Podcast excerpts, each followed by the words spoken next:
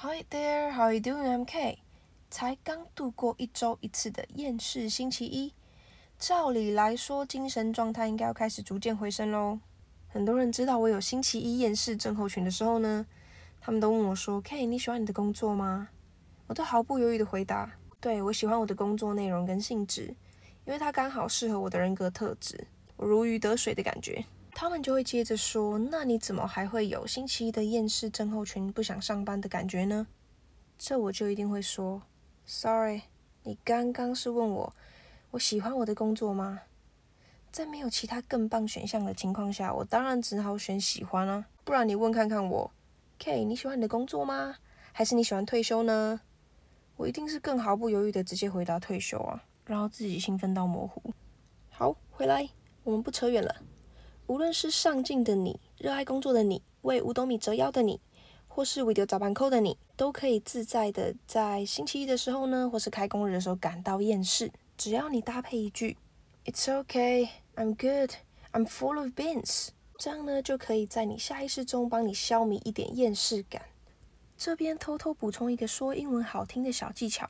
我刚刚在念 sorry 的时候呢，我并没有念得很清楚，把 r 的音念得很到位。我只是让我的舌头在 r 的音需要卷舌的地方，轻轻的小小卷一下这样而已，听起来会像是 sorry sorry，就是很随意在讲的感觉，很自然。那你如果念得很正确，会变成 sorry，会比较有一点点台式的感觉。我拿中文来做个举例，通常我们会说你在前面右转，那个转的音我们不会那么的卷。那如果你把它卷得很到位，就变成哦，你在前面又转，这样是不是听起来就不够自然了？那英文也是一样的道理哦。这就是在厌世的时候呢，用正念的句子稍微骗一下你的大脑。这边就来说 I'm full of beans 的意思。Full of 呢是充满、满满的，那 beans 是豆子，所以他们说 I'm full of beans 就是我充满能量的意思，我精神很好，大概是这个感觉。好像我们之前农夫都要吃米饭，然后才可以去工作，才有能量。那他们的主食可能是豆子，所以就这样子延伸过来用了。希望是这样。慢版的零音示范：I'm full of beans。